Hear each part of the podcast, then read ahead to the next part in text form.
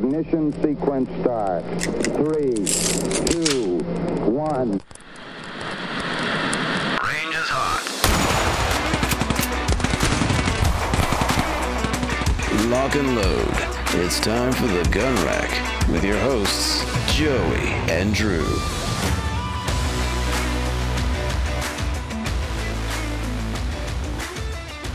Welcome, everyone, to the Gun Rack Sonoran Desert Institute School of Firearms Technology's official podcast. I'm Josiah Upper. Folks call me Joey, and with me we have one. Drew Poplin. Quick shout out to uh, Jose Torres. He actually just commented, I want to say it was yesterday or today. He commented on our episode 126 on Puppy. He said, Awesome info. Keep warm out there. Well, Mr. Torres, I'm doing my best. Thank you very much for uh, your comment. Glad you're enjoying the show. And then just a shout out to all of you guys listening. I was taking a look at some of the analytics, and it turns out September was our best performing month of all time, Yay! which is really awesome. And it's been really cool seeing the show grow, even in my short time being here. I know Joey is feeling like a proud papa right now. And uh, oh, yeah. so just want to say thank you guys for continuing to listen and telling people to listen. Anyway, with that sentimentality out of the way, let's get into some Drew's clues. So last week's answer was the SKS. This week, your clues, your Drew's clues. This firearm fires 5.56 by 45. It has a barrel length of 13 inches, a capacity of 30 plus one, it drew inspiration from the AK 47 and the Valmet RK 62. And its current price at Palmetto State Armory is $1,699.99. What do you think it could be? I will also add, just so that it's fair, there is also a version of this that includes a 762 by 39. And there's a version of this that includes 308. Many, many talented, wow, many talented, multi talented is this particular firearm. And it's another one that is near and dear to my heart. Oh, this one's a little more famously so than some of the other ones. Yeah. If I'm not, if I'm not mistaken, you referenced it not too long ago. I reference it constantly. Um, I don't. I feel like giving its context within my collection would just give it away for anyone that's listened to more than one episode. But maybe just having said that alone is it yeah, getting that's more and more clue. meta as we go, and it's getting worse and worse. Yeah.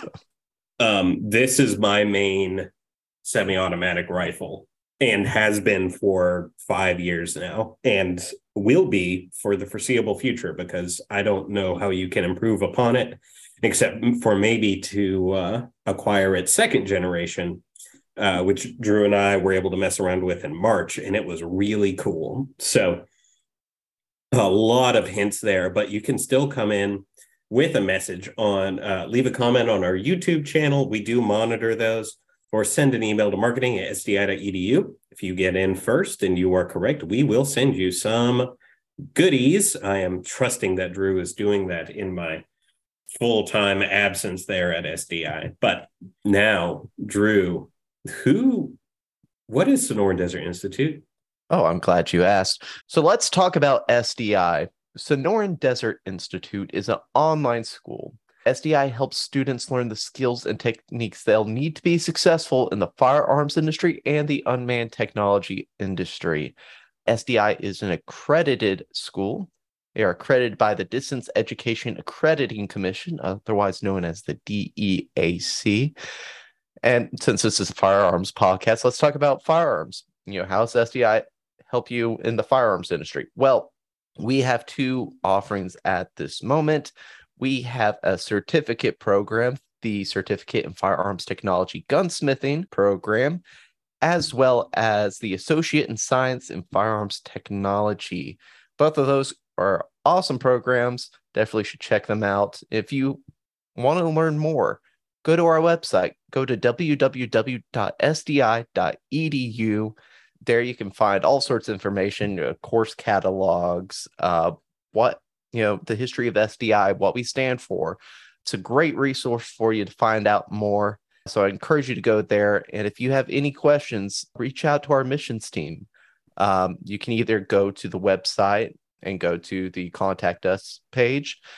You can send them an email at admissions at sdi.edu, or you can give them a call. Their number is 480 999 4767. Again, 480 999 4767. All right, everyone. So we're going to get into the topic for the day. If there's a little bit of an overlap between this section and the previous sections, I apologize.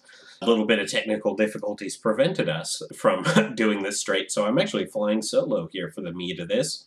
Uh, we want to thank Drew for being as flexible as he is. We're going to take care of you guys just like the days of old. We're going to talk about the top five non kind of non standard whitetail hunting cartridges. We are on the very doorstep uh, for a lot of people of the hunting season for whitetail. Uh, it is a great time to be a hunter.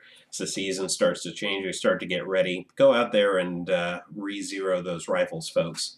Make sure that you are 100% ready to go with this kind of thing, there are some very standard rounds for whitetail hunting, and then there's a lot of other rounds people just bring out there, right? The first, in fact, I don't think I've ever taken a deer with what people would consider to be a not a standard kind of mainstream round. I've only used uh, two of the cartridges on this list of five. I wanted to share these with you. And uh, oh, actually, I've got a bonus one. It's going to be six, six cartridges here uh, for you guys, and uh, I'm going to share these with you so that you guys know not only that there are lots and lots of standard rounds uh, for which to harvest deer, but there are other rounds that work too. All right, let's get into it. First thing is first, a lot of people hunt with what they have, and there is nothing wrong with that. And uh, because of that uh, tendency, there is a tendency to use a lot of mill milsurp and a lot of um, kind of obscure, kind of collector style rounds. Uh, in hunting, if you're not using your traditional stuff. And when we're talking about traditional cartridges, I'm thinking 308 uh, if you want to be a boomer 30 6 270 243 um, 240 12 gauge obviously and uh, a lot of the the hunting could fall under those categories a lot of those if you go get a remington 700 there's a very good chance it's chambered in one of those rounds so if you are not interested in that or you simply don't have it there are other options available for you. The very first one we're going to use here is the 223 Remington. Of course, the 223 Remington is famous for being kind of associated with the AR family of rifles, and uh, for good reason, obviously. But the 223 is used by hunters on occasion to hunt. And uh, I actually do not own a 223 rifle, which I'm kind of embarrassed to say. I've always been a uh, 762 kind of guy. Should probably change that here before too long. But if that is all you have, if all you have is a, a black rifle, right? The 223 Remington can work. The problem, not even the problem, the challenge with 223 Remington is that you are limited in uh, some of your opportunities. And I'm going to take an excerpt here from North American Whitetail, a gentleman who uh, Keith Wood. Sorry, I wanted to make sure I credited him correctly. Uh, Keith Wood has taken multiple whitetail with the 223 Remington, and he shared a little bit of what worked and what didn't work with it, and I'm going to share that with you guys. Um, the immediate impulse thinking about 223, and this is kind of a thing for 243, even though it's an extremely common round, is that it feels too small, right? It feels like it's not big enough to do the job. But let's let's look at this excerpt here. He says, uh, "We know what 223 can do. Let's talk about what it can't do reliably." It talks about he went to a mule deer hunt and uh, the he says the shot I ended up with was a 280 yard steep downhill quartering on shot at a four point muley. Didn't have a rest, and the wind was blowing. Admittedly, it was a tough shot that I wouldn't have dreamed of taking with a 223. And there it is, right? Um, the 223 works just fine, according to him, if you are working out of a stand or a ground blind where the shots aren't super long, and there's generally a rail or a tree limb for a passable shooting rest. I paraphrased a little bit, but those are his his the gist of his words. But he points out on a real wilderness hunt for a trophy animal, you sometimes have to take quick, tough shots from bad angles.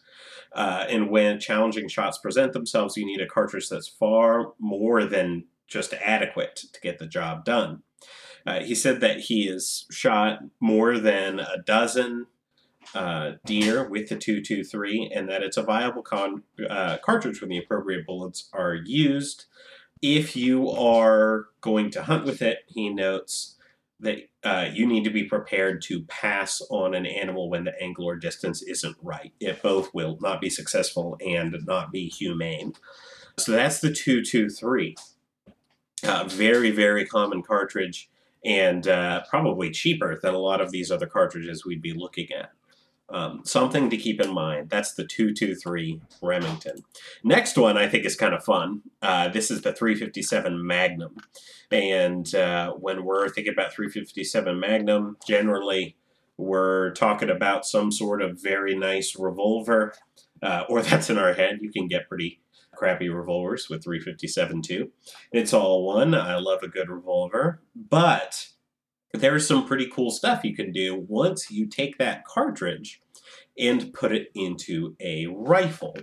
As Richard Mann from Game and Fish magazine points out, hunters have been successfully taking deer with 357 Magnum uh, for a long time, but for some reason, 357 Magnum rifle is considered is considered, excuse me, less than adequate. This is ludicrous if a deer can be killed with a 357 Magnum handgun, a 357 Magnum rifle, with an additional 300 to 600 feet per second behind the bullet, should be more effective, and indeed it can be. The hunter must use the right ammunition. Something to keep in mind with this if you use, eh, this is according to the same source, uh, lever action 357 Magnum, you have a big game load capable of taking deer past 200 yards. Or he says past 200 yards. I probably wouldn't push it past 200 yards myself. This is a closer range option, in my opinion. And it's got it is not a flat shooting round either. Something else he noted was that he he zeroed his scope at 200 uh, 150 yards and one of the loads he used, uh, is, it's called Hammer Down, hit about three and a half inches high at 100 yards and nine inches low at 200 yards. Uh, so at about 175 yards, it's dead on hold. And uh, you really, really, really don't want to be pushing it past 200 yards. I'm going to go against the point that he made. He probably meant if you work really, really hard on it past 200 yards. But if you're hooking this thing nine inches low to your zero at 150 yards and the difference is 50 yards, I would say that this is probably a 200 yards and fewer rifle. So for those of my friends out there, out in the west um, or in any of those spaces where there's lots and lots of uh, open space, 357 Magnum from a rifle might not be the cartridge for you. But if you're like me and you live in the southeast, and a lot of the clearings that we're looking at are a lot of the shots that I take are right at 100 yards, uh, or give or take 25. The 357 Magnum hunting cartridge might be for you. It's something to think about. It's kind of a fun cartridge too, especially if you already have the revolver. You can keep everything in one happy family. Always fun. 357 Magnum rounds are fairly expensive, as I'm sure you guys know. So the uh, savings might not be quite as strong as some other places. That's number two. Number three, and these are all technically milsurp, although the one that we're about to talk about is a little bit of both milsurp and just kind of a general cartridge. And this is going to be the 4570 government. Uh, the 4570 is regarded by a lot of people that uh, as overkill, right? It's the 4570 is a freaking beast of a cartridge from which you can uh, it's yeah the the rifles attached sorry can be pretty brutal to the shoulder. Uh, i've done that. I actually once upon a time had the opportunity to shoot a 4570 rifle uh, with 22 plinkster. This was years ago now in in his front yard uh, which is pretty cool stuff. And uh, that thing kicked like a mule. I'd never shot a 4570 before. It's really cool stuff. We went and shot a bunch of watermelon uh, in a row. It was it was brutal, dude. It's absolutely brutal. So, one of the things we want to be talking about with all these is range and uh, deer and deer hunting points out that the 4570 uh, can be effective out to about 300 yards, um, and that some marksmen might be able to get it out further than that. There have been some changes in the loads. It's a very the original version of this cartridge is old. I believe it's the 1870s. I think got this thing out. So again, a little bit of a closer range, and a lot of people have talked about or Deer and Deer Hunting points out that a lot of people moved from 4570 to 3030, which is another one of those very popular cartridges, although 3030 is becoming less and less popular over time. Not really its fault either. It's kind of a shame. Anyway, 4570 is definitely an option for all my friends who play Battlefield 1 out there. The 4570 is uh, not quite the behemoth that it is in that game, but it is a it's a really solid cartridge.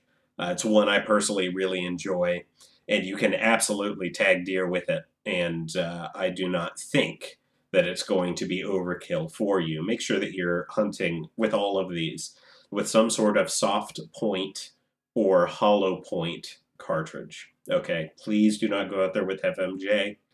Get some sort of expansive round so that this hunting is done humanely as possible both for the animals that we're harvesting and for future hunters. We want to be the most responsible hunters that we can because there are people coming after us. And uh, the population of hunters out in the world, uh, in the U.S. specifically, is declining. It's I haven't checked anything this year, but that's been the case. It's uh, fairly common knowledge at this point that that is the case. And if we want to change that and we want to positively impact the community, uh, and expand into hunting, the best way to do it is to bring them up right.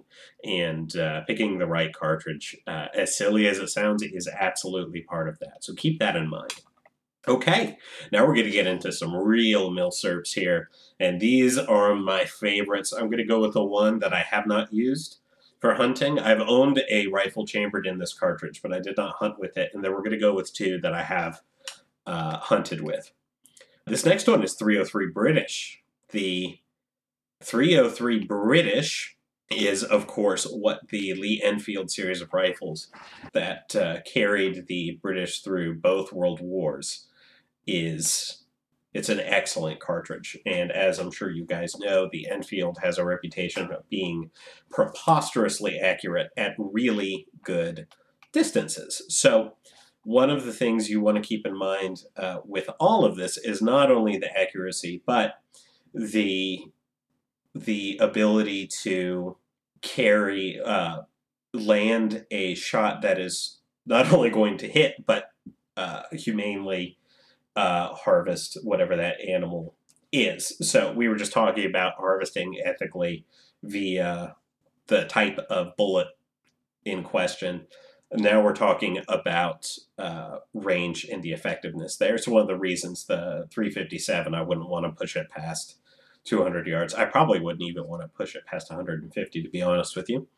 Foundry Outdoors notes that the 303 British is a good choice for whitetail deer hunting under average conditions from a mid range distance uh, with a medium grain expanding bullet and with correct shot placement. All of these are going to be with correct shot placement. That seems like a little silly caveat, but the rest of this is bang on, right? And one of the reasons people would hunt with this cartridge, I don't know if you would go out of your way to hunt with a 303 British, although that would be kind of fun. Uh, this is one of those things where if you own a Milsurp Enfield or one of those sporterized Enfields, which I did have once upon a time, they used to be exceptionally cheap. I haven't checked on their prices recently and you just had it for fun and then you thought about hunting, well, there's an option for you. That's a legitimate option. It is a good choice as long as you are not out uh, sniping from across the uh, the globe and the curvature of the Earth. Okay, speaking of range limited excellent cartridges, this is my current hunting rifle setup. I currently use a Ruger American Ranch, chambered in 7.62 by 39 Soviet. I currently use it actually with Tula ammo soft point. Sorry, soft point or hollow point. I don't remember. Um, ammo, cheap ammo. I think we've mentioned the Ruger American Ranch in here before. It is a very short, very lightweight rifle, and it is capable of hitting at preposterous levels of accuracy. I've taken that 7.62 by 39 with the scope. I think it's Osprey Global it's one of those you get at a gun show, and then you're like, why did I buy this? I stuck it on that to see if it would work because it's a $400 rifle. I figured a $200 scope would make it work just about. And uh, son of a gun, those two things plus cheap ammo, and I there was one group I had that was about a quarter of an inch wide. It's ridiculous, absolutely nuts. And well, not all of them are going to be quite that good. There was the three of them were like on top of each other, and there's other variables and all that nonsense. But uh, comfortably within an inch and a half every single time. Uh, with ammo that really should not be getting those kinds of results. I have nothing but good things to say about the Ruger American Ranch. Ruger's American whole branding thing, I've yet to encounter a firearm in that space that I didn't really like. That's a side tangent, though. 7.62 by 39 is not a flat shooting cartridge. Okay, uh, your if you want to zero in a rifle, chambered in 762 by 39 you can't well you can but the like if you want to aim at 50 yards or 25 yards and then walk it out like a lot of people do i just had this issue with my Galil it's going to hit at wildly different elevations all the way out and i next time i'm out and do something like this i'll measure it and report it back to you guys if i if i remember to do so. Um so not a flat shooting bullet and it can go really high earlier out and uh, really low past. So you have to remember what you dial it in for. And uh, while the 762 by 39 cartridge is not inherently inaccurate, like lots of people like to poke fun at the AK platform concerning that, it is not a cartridge designed for absolute pinpoint accuracy either. Uh, so if you're going to use hunting cartridges, generally people buy ch- the cheapest thing they can that's still humane, right? That is my experience uh, with all the hunters I know. They buy the cheapest thing they can that's functional and reasonable.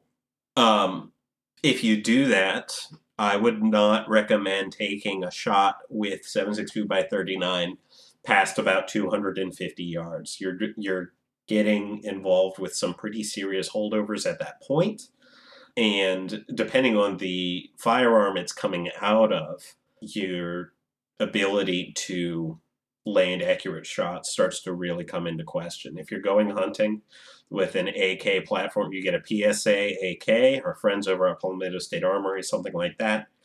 Um, they are PSA AKs are not meant for hunting at 250 yards. And while I'm certain you can hit a target at 250 yards, uh, if you want really good shot placement, know your rifle well and uh, follow its limitations and its advantages.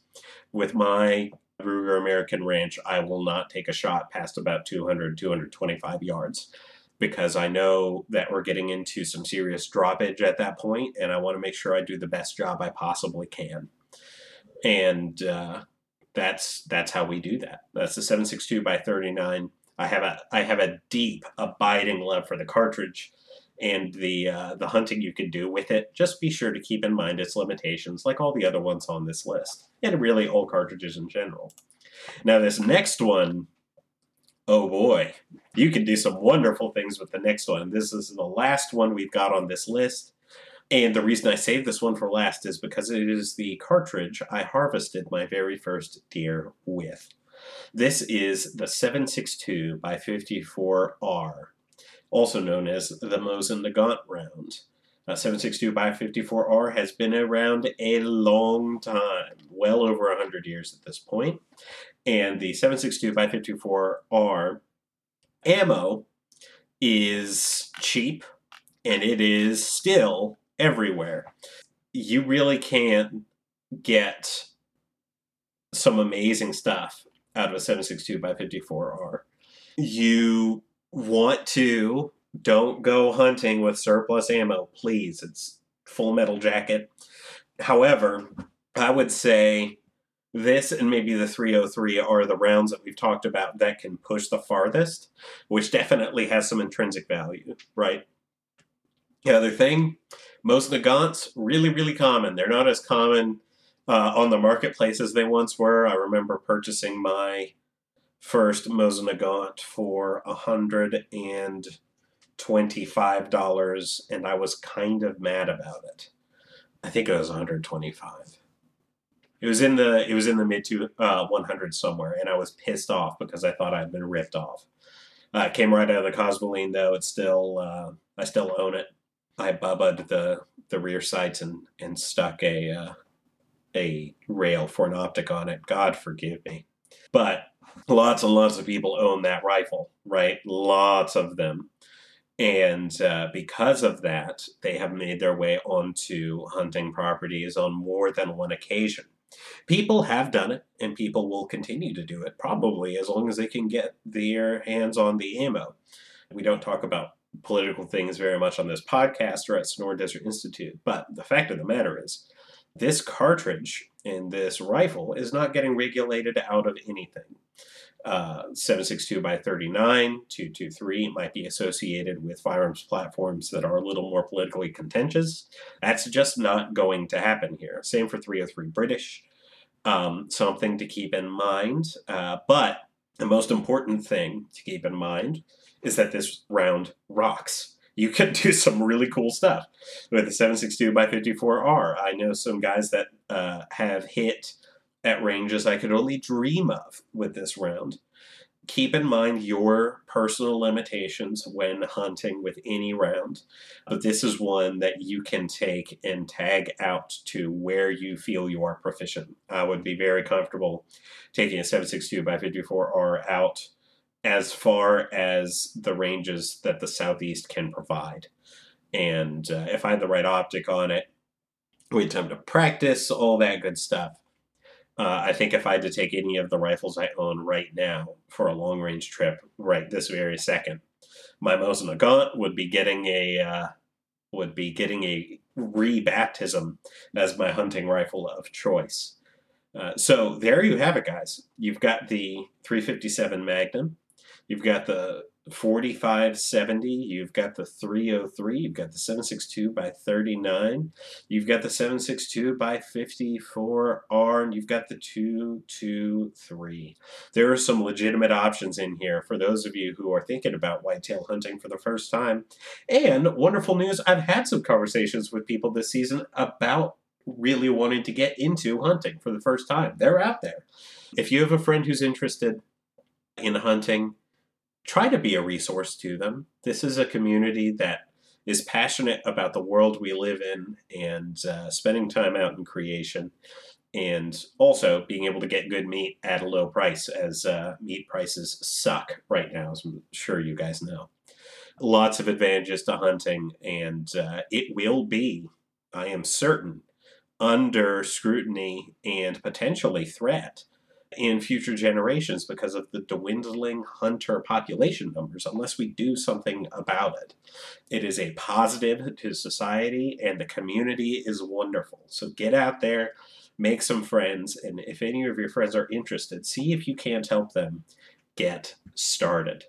Alrighty, now back to our regularly scheduled programming. This comes from sksboard.com, user JW Perry. Uh, and it's two stories one that was good for him and one that was bad for him. Funny story that is bad for me. I had been trying to get my best friend to go shooting for about three months. He's not a gun person, but finally went. After about 500 total rounds between my USP 9 and USP 40, we hit paper less than 10 times.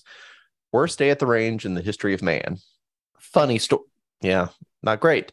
But funny story that is good for me. Two days after the above story, I went plinking with him and a couple of our other buddies. Just messing around, I shot three beer bottles set up on a sawhorse without even turning my head. The only comment my friends had to say was that I had to reset up some more bottles. I was miffed that nobody had seen my perfect three for three hit without even looking. Well, JW Perry, at least you got to share your story on the SKS board. And as a result, it's being shared to other people. So hopefully you have some vindication through that. Before we bounce, um, let's talk about SDI one more time. SDI one more time. How are those grad features looking these days? Have we had one out recently? Uh, I, departure? Uh, probably by the time this episode goes out, we should be having one on Zach Brokow. Excellent, guys. If you don't, if you want to know about Sonoran Desert Institute, but you want to hear it from people that have been there and done that and don't just work there. Grad features are the way to go. If you hop onto sdi.edu, news tab, and then you click on grad features, which will be on a menu on the right under the news. When you click on that news tab, you will see stories from our graduates about their experience at this school. Uh, they're going to be able to clue you in a lot, um, maybe even on things that we can't as as people that uh, both currently work and formerly work in the marketing department. I think that's just a really good way for you guys to be able to connect and see if being a part of the SDI family is right for you. So sdi.edu, news tab, once you click there on the right, grad features, that's the way to go. Check it out. We cannot recommend that to you strongly enough. And I can say this now um, because there's no, you know, as a SDI marketing dude, you have to, you know, kind of toe the line branding wise and you still can't you know, i'm still not going rogue anywhere. But i will tell you of everything i did and i shot some really freaking cool guns and i talked to some really cool people. I hung out with mr guns and gear for like a couple of days.